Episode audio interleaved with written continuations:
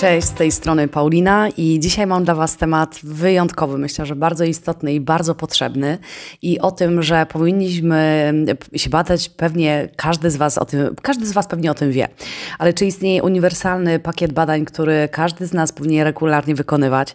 Skąd wiedzieć, jakiego badania faktycznie potrzebujemy właśnie wtedy, kiedy jesteśmy zdrowi i pełni sił? W tym odcinku opowiemy również o tym, czym zajmuje się w swojej pracy dietetyk chorób dietozależnych i kiedy tak naprawdę warto wybrać się na wizytę właśnie tego specjalisty. Zapraszam Was do wysłuchania. Zostańcie z nami. Ogarnij Zdrowie to podcast stworzony przez Fundację World Healthy Living, gdzie pokazujemy, że dbanie o siebie i o swoje zdrowie może być łatwe, proste i przyjemne. Przygotuj się więc na praktyczne wskazówki dotyczące tego, jak żyć zdrowym życiem, w którym po prostu się rozkochasz. Krótko mówiąc, z nami ogarniesz swoje zdrowie. I dzisiejszym moim gościem jest Alicja Sójka, która jest psychodietetykiem, naturopatką, psychologiem, a także akupunkturzystą. I ma na swoim koncie już ponad 15-letnie doświadczenie właśnie z tego zakresu i prowadzi wykłady dotyczące profilaktyki zdrowia i takiego jej, co istotne, bardzo praktycznego wykorzystania właśnie w codziennym życiu na terenie całej Polski w ramach jednego z naszych projektów kampanii społecznej Żyje Świadomie. Alicjo, witam Cię bardzo serdecznie w naszym podcaście Ogarnij Zdrowie. Witaj Paulino, witam Państwa. Super. Alicjo, myślę, że temat dzisiaj jest taki bardzo ważny, chociażby z tego powodu, że no ja osobiście decydując się na, ja tak mówię sama do siebie, taki przegląd swojego organizmu coroczny, bywa, że jestem zakłopotana i czuję się taka zagubiona pod kątem tego, co faktycznie przebadać i zdaję się bardzo często wtedy na właśnie wiedzę i doświadczenie specjalistów. I myślę, że dzisiaj zadam Ci kilka takich kluczowych pytań dotyczących tego, żeby samodzielnie też mieć taką wiedzę na ten temat, na co się decydujemy i w jakim celu. Więc na początek, jakbyś mogła powiedzieć, o jakich badaniach powinniśmy pamiętać, aby mieć pewność, że niczego nam nie brakuje, jakie badania warto wykonać i czego, bo to jest też myślę, że ważne i istotne, czego nie widać w badaniu krwi i w jaki sposób ewentualnie możemy to zbadać. Takiego doskonałego pakietu pewnie nie ma, bo zawsze można go jeszcze poszerzyć o dodatkową diagnostykę, ale ja skupię się na tym, o co ja proszę swoich pacjentów i jak pracuję na co dzień. Oczywiście zawsze zaczynam od szczegółowego wywiadu, dopytuję o dolegliwości danej osoby, o to, jaki prowadzi styl życia i oczywiście tych pytań tutaj jest dużo i uszczegółowień, czyli pytam też o pracę, jaką dana osoba wykonuje pracę, czy ją lubi, czy w środowisku, w którym przebywa, czy przeżywa duży stres. Rozmawiam o tym, jak wygląda dieta tej osoby. My często jesteśmy tacy względem siebie pobłażliwi, to znaczy, że no może jakby widzimy mniej, że tak powiem, tych grzeszków, które robimy na co dzień i gdzieś po prostu je spłycamy, ale też ja dopytuję właśnie o to, czy o dane grupy produktów, czyli jeżeli dana osoba je pieczywo, to jakie, czy pełnoziarniste, czy na zakwasie, czy na drożdżach, jakie je makarony, jakie lubi owoce, czy w ogóle je owoce, czy je codziennie warzywa, czy codziennie je produkty, albo na przykład pije zakwasy, czy pije wodę, jeśli tak, to ile. Bardzo dużo ludzi ma w ogóle problem z tym, żeby pić odpowiednie ilości wody. Mówiąc o odpowiedniej ilości wody, mam na myśli około 30 ml na kilogram masy ciała. Są takie osoby, które lubią zioła, więc też dopytuję, jakie to są zioła, czy jedzą mięso, czy jedzą produkty strączkowe, czy jedzą produkty mleczne, słodycze i używki, czyli alkohol. Ja często dopytuję, jak często w tygodniu dana osoba pije alkohol i też dopytuję, czy automatycznie też ma na myśli piwo, bo bardzo często ludzie myśląc i mówiąc o alkoholu uważają piwo, że jakby nie należy do końca do tej grupy i gdzieś go nie wymieniają. Natomiast to też jest istotne. Pytam, czy dana osoba pali papierosy, czy nie ma problemu z perystaltyką jelit, jaką ma aktywność fizyczną, co lubi i też pytam o taką kwestię jak patogeny, pasożyty. Jak dawno ta osoba się odpasożytniczała?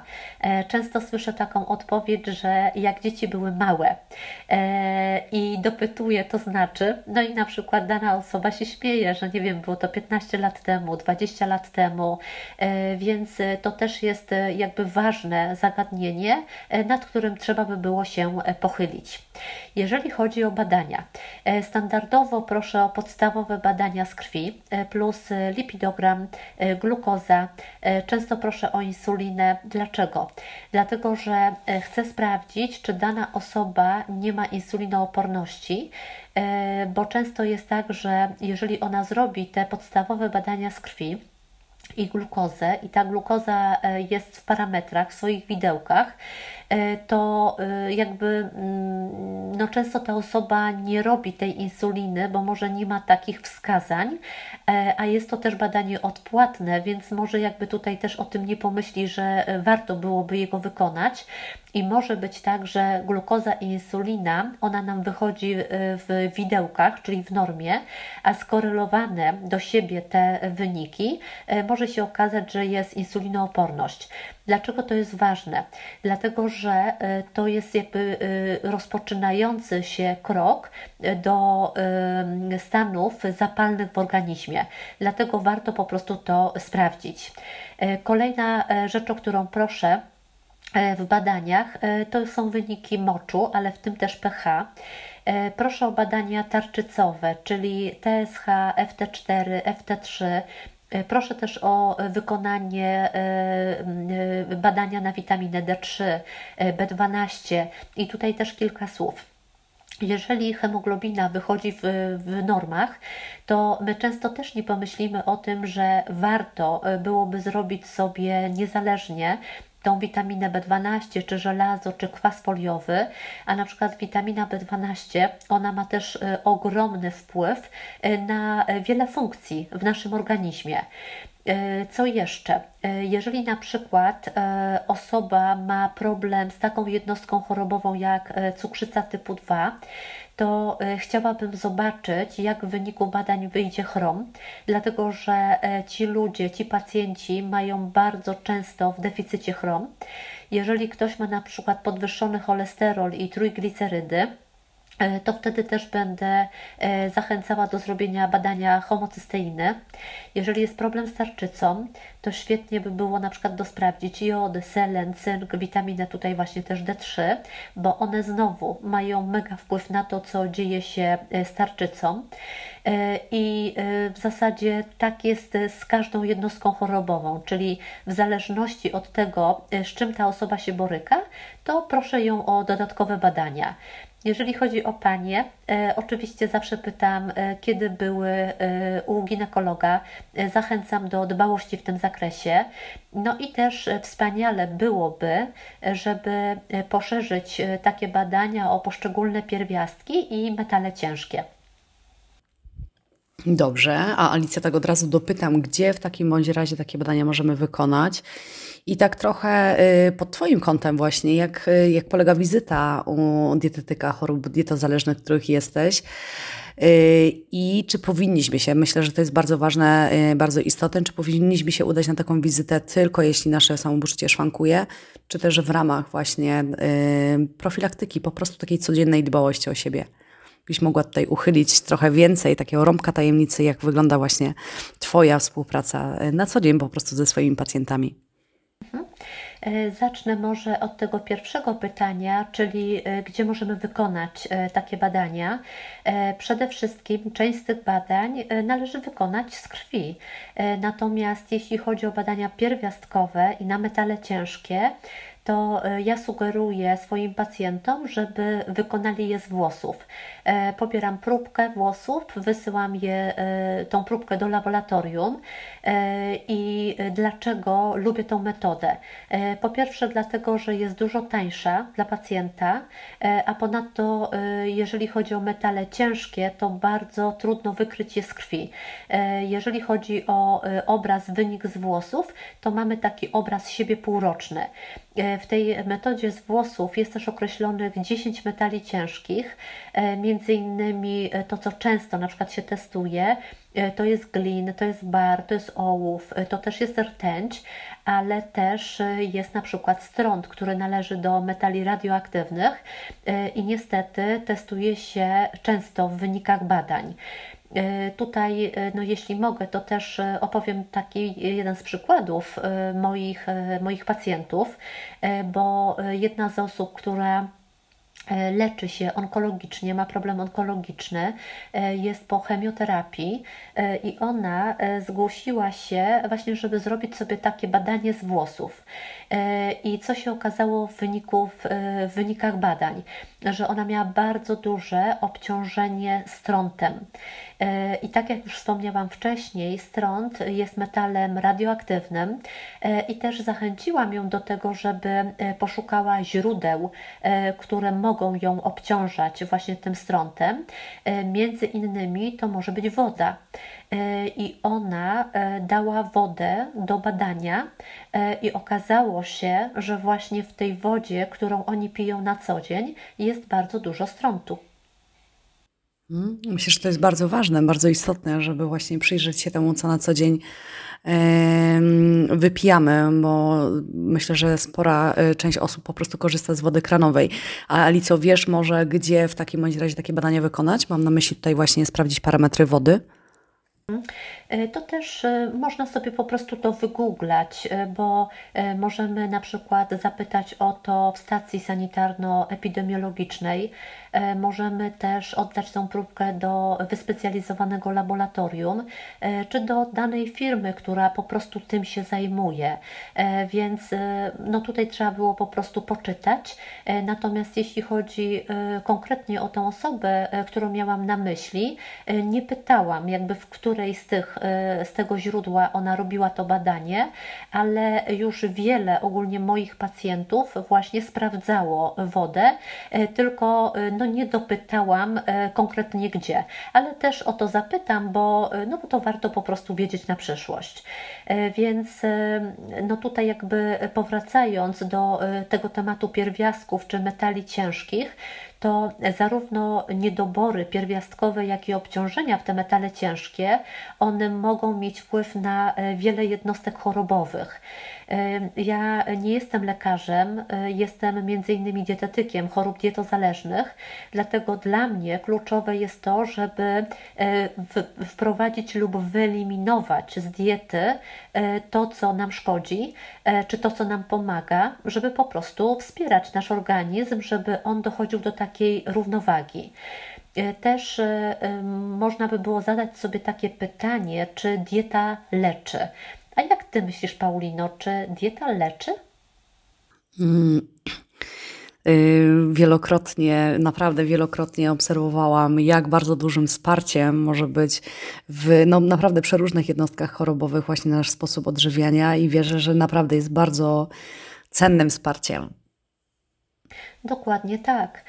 Ja też, nie wiem, czy mogę użyć takiego nazewnictwa, ale na pewno uważam, że za pomocą diety, takiej dobrej diety, można przeciwdziałać wielu chorobom na poziomie różnych układów, ale też mówiąc nawet o takich chorobach przewlekłych, mówimy chociażby o cukrzycy, czy otyłości, czy na przykład o miażdżycy, czy nie wiem, nadciśnieniu tętniczym. Więc dieta będzie miała tutaj kluczowe działanie. Też warto nawet pomyśleć, że pacjenci po przebytych zabiegach, po hospitalizacji, że oni również otrzymują zalecenia, które dotyczą diety bezpośrednio dla nich, więc na pewno jest ona kluczowa w przywróceniu takiego dobrego stanu naszego zdrowia. Ja na przykład, jak układam plany żywieniowe, to też obkładam się stertą wyników badań swoich pacjentów, robię mnóstwo notatek, jakie są wskazania przy danej dolegliwości, jakie są wykluczenia, jakich pierwiastków brakuje w organizmie. Wtedy wyszukuję sobie produkty żywnościowe, w których te pierwiastki są, bo chodzi też o to, żeby nie wszystko jakby było z zewnętrzną suplementacją, bo to też nie o to chodzi, tylko żeby jak najwięcej tych składników odżywczych po prostu było w produkcie, który my jemy, czyli w produktach żywnościowych. Wypisuję na karteczce różne właśnie sobie informacje, przeliczam energetyczność danego pacjenta, jakie są jego preferencje, w jakich godzinach pracuje, ilość posiłków, które chciałby mieć ustawione w ciągu dnia i za każdym razem tworzę takie właśnie nowe dzieło dla danego pacjenta. Do czego ja też zachęcam? Przed wprowadzeniem i wdrożeniem takiego planu żywieniowego uważam, że super byłoby zrobić taką terapię oczyszczającą. Chodzi mi o profilaktyczne oczyszczenie się z pasożytów i tutaj będę zachęcała zawsze do ziół, a tak naprawdę jest ich wiele na rynku. Dlaczego zioła? Dlatego, że one nie będą obciążały naszej wątroby. Chodzi też o to, żebyśmy doprowadzili do takiej sytuacji w naszych jelitach, że w naszym układzie w ogóle pokarmowym, żeby patogeny nie chciały w nas gościć, więc co jakiś czas, na przykład raz na pół roku czy raz na rok, powinno się taką terapię zrobić.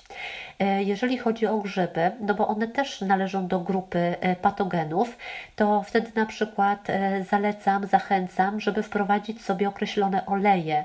Na przykład takim olejem może być olej z czarnuszki, może być olej z dzikiego oregano i one nie tylko będą nas odgrzybiać, ale też warto sobie właśnie zwrócić uwagę, poczytać, że one też będą działać przeciwzapalnie, czyli to będzie też super dla naszego organizmu. Jeżeli chodzi o metale ciężkie, czyli w zależności od tego, co wyszło w wyniku badania, to wtedy zachęcam, żeby przede wszystkim sprawdzić właśnie źródła, tak jak tutaj mówiliśmy, na przykład mówiłyśmy o tej wodzie, ale też zalecam poszczególne produkty czy zioła, które wspomagają wiązanie metali ciężkich i wydalanie ich na zewnątrz.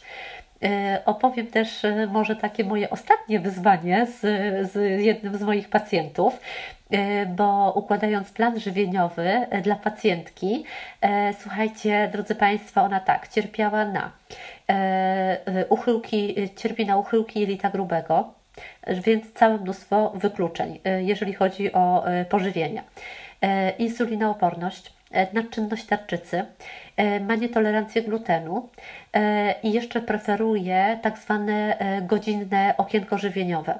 Więc sama jakby zabierając się do tej diety wiedziałam, że czeka mnie po prostu kilka godzin pracy nad tym planem żywieniowym. Moje biurko wyglądało po prostu całe, wiecie, w wynikach badań, w karteczkach i w różnych notatkach. Ale kwestia jest tego, że jakby ważne jest to, żeby tak indywidualnie podejść do potrzeb danego człowieka, tym bardziej, jeżeli on jest właśnie obciążony danymi jednostkami chorobowymi. Jak przesłałam jej ten plan żywieniowy i te wszystkie informacje, to była cisza. I zastanawiałam się, czy ona w ogóle dostała tego maila, czy otworzyła te załączniki, że może coś było nie tak, więc pozwoliłam sobie napisać SMS-ka, czy doszedł mail, czy wszystko udało się otworzyć. No i słuchajcie, ja myślałam, że usłyszę, że nie wiem, że coś jest za trudne, że może coś nie tak. Natomiast usłyszałam tyle miłych słów, że ten plan żywieniowy jest super, posiłki bardzo się podobają, że kupiła już prawie wszystko, oprócz suszonych pomidorków i tofu, więc to dla mnie też takie było bardzo miłe. I ogólnie to taka fajne i miłe jest to, jak pacjenci wracają z informacją, że na przykład wysyłają mi wyniki badań po jakimś czasie, że się cieszą, że one już wyglądają zupełnie inaczej niż pierwotnie. No i dla mnie no to też jest tak naprawdę taka miara sukcesu, bo ja się cieszę, że ci ludzie po prostu czują się dużo lepiej. Co jeszcze mogę powiedzieć o swojej pracy takiej na co dzień? Pracuję na urządzeniach częstotliwościowych, na których odtestowuję obciążenia w patogeny, czyli czy jesteśmy obciążeni danymi bakteriami, grzybami czy robakami obłymi. Ogólnie zachęcam każdą osobę, która ma problem ze zdrowiem i złym samopoczuciem, tak jak już wspomniałam, to chyba dzisiaj 2 czy 3 razy, żeby dbała o taką profilaktykę antypasożytniczą, tylko żeby to robić mądrze, czyli ziołami, żeby się nie obciążać. Jeżeli byłaby taka możliwość, to też byłoby wspaniale, żeby umówić się właśnie na taką współpracę z dietetykiem chorób dietozależnych czy z psychodietetykiem, chociaż nawet na takie 3 miesiące współpracy, żeby mieć ustawiony taki właśnie plan żywieniowy dla siebie, do swoich indywidualnych potrzeb, po to, żeby się nauczyć, jak powinien wyglądać ten zdrowy model talerza, ale chodzi też o to, żeby może wyjść z takich schematów i stereotypów, które my powtarzamy miesiącami i latami, bo tak jesteśmy nauczeni, że tak gdzieś nam jest wygodniej, albo nie mamy pomysłu na to, żeby wykombinować po prostu coś innego, co byłoby zdrowe i fajne. To, co jeszcze jest dla mnie ważne we współpracy, to często powtarzam swoim pacjentom, żeby nie robili nic z uporem maniaka. Chodzi mi o to, żeby oni nauczyli się zdrowo żyć i żeby cieszyli się zdrowiem i takim dobrym samopoczuciem, a nie wyliczaniem kalorii do kalorii, bo to też nie będzie miało sensu. Bo chyba najgorsza dieta, to uważam, jest taka, że ktoś czuje się, że jest na przykład jakiś czas na diecie, a potem jakby to się kończy i on wraca do swoich starych nawyków. No bo to jakby wtedy trochę mija się z celem. Dokładnie chodzi o to, żeby te zmiany wprowadzać stale i stale cieszyć się doskonałym zdrowiem i fajną kondycją, bo taki właśnie jest cel. Alicjo, dopytam jeszcze o taką jedną rzecz, bo tutaj dzisiaj padło wiele słów na temat właśnie badań, takiego można powiedzieć przepisu od Ciebie na ciasto, jak to zrobić, tak? O jakie badania poprosić swojego lekarza prowadzącego, a czy mogłabyś powiedzieć, jak to wygląda u Ciebie w tej kwestii? Jakie dla siebie wykonujesz właśnie regularne badania, jakie powinny być, takie wiesz, to chodzi o takie, które powinny być taką absolutną podstawą, takim basiciem. Raz w roku na pewno robię podstawowe badania z krwi. Poszerzam je o TSH, FT4, FT3. Oznaczam też witaminę D3, B12. Oczywiście część z tych badań jest odpłatna, ale uważam, że profilaktyka i tak jest tańsza od bycia chorym czy niezdolnym od pracy, czy na przykład podjęcia już konkretnego leczenia. Raz w roku zgłaszam się do ginekologa, robię cytologię, USG piersi, narządów rodnych i w moim przedziale wiekowym robię też badania na hormony. Oczywiście też robię to odpłatnie, bo nigdy na to nie dostałam refundacji. Sprawdzam progesteron, prolaktynę, estradiol i w zależności od wyników wiemy, jakie naturalne pierwiastki, czy produkty, czy zioła poddać, żeby zadbać o równowagę pod względem hormonalnym. I to jest taka podstawa, którą staram się pilnować. Super, doskonale. Czy Alicjo, coś jeszcze w obszarze tej właśnie tematyki związanej z diagnostyką i właśnie tą taką dbałością o siebie na co dzień po prostu, po to, żeby, ja zawsze mówię na to taki przegląd, coroczny przegląd samego siebie. Chciałabyś dorzucić, chciałabyś dodać, czyli się z nami podzielić na koniec. Drodzy Państwo, po prostu wszyscy dbajmy o równowagę pod względem fizycznym, emocjonalnym, żeby po prostu czuć się lepiej, żeby czuć się zdrowo, bo wtedy wszystko staje się przyjemniejsze i chce nam się żyć. Więc myślę, że po prostu te właśnie małe kroki każdego dnia, one będą przybliżać nas do tego, że będziemy po prostu czuli się dobrze, będziemy czuli się lepiej i będzie nam się więcej chciało. Dzięki wielkie, Alicjo. Tego właśnie Wam życzę, tego zdrowia, witalności i równowagi, o której Alicja wspomniała na co dzień. Ja już teraz zapraszam Was bardzo serdecznie do tego, żeby odwiedzić naszą stronę internetową i zerknąć na mapę organizowanych przez nas wydarzeń. A kto wie, być może właśnie Alicja w ramach tematyk, które porusza, a jest ich naprawdę wiele, jest właśnie w Twoim mieście. Także zapraszam Was wszystkich bardzo serdecznie, a w dniu dzisiejszym kończymy kolejny odcinek naszego podcastu i jeżeli podobał Wam się ten odcinek, jeżeli chcecie więcej, to koniecznie kliknijcie w dzwoneczek, zasubskrybujcie nasz kanał właśnie po to, żeby nie przegapić kolejnej dawki tej praktycznej, łatwej i prostej do przyswojenia wiedzy z zakresu zdrowia. Więcej na temat naszych działań i samego prelegenta, jak zawsze w opisie tego odcinka. Dzięki wielkie, że byliście z nami i do usłyszenia.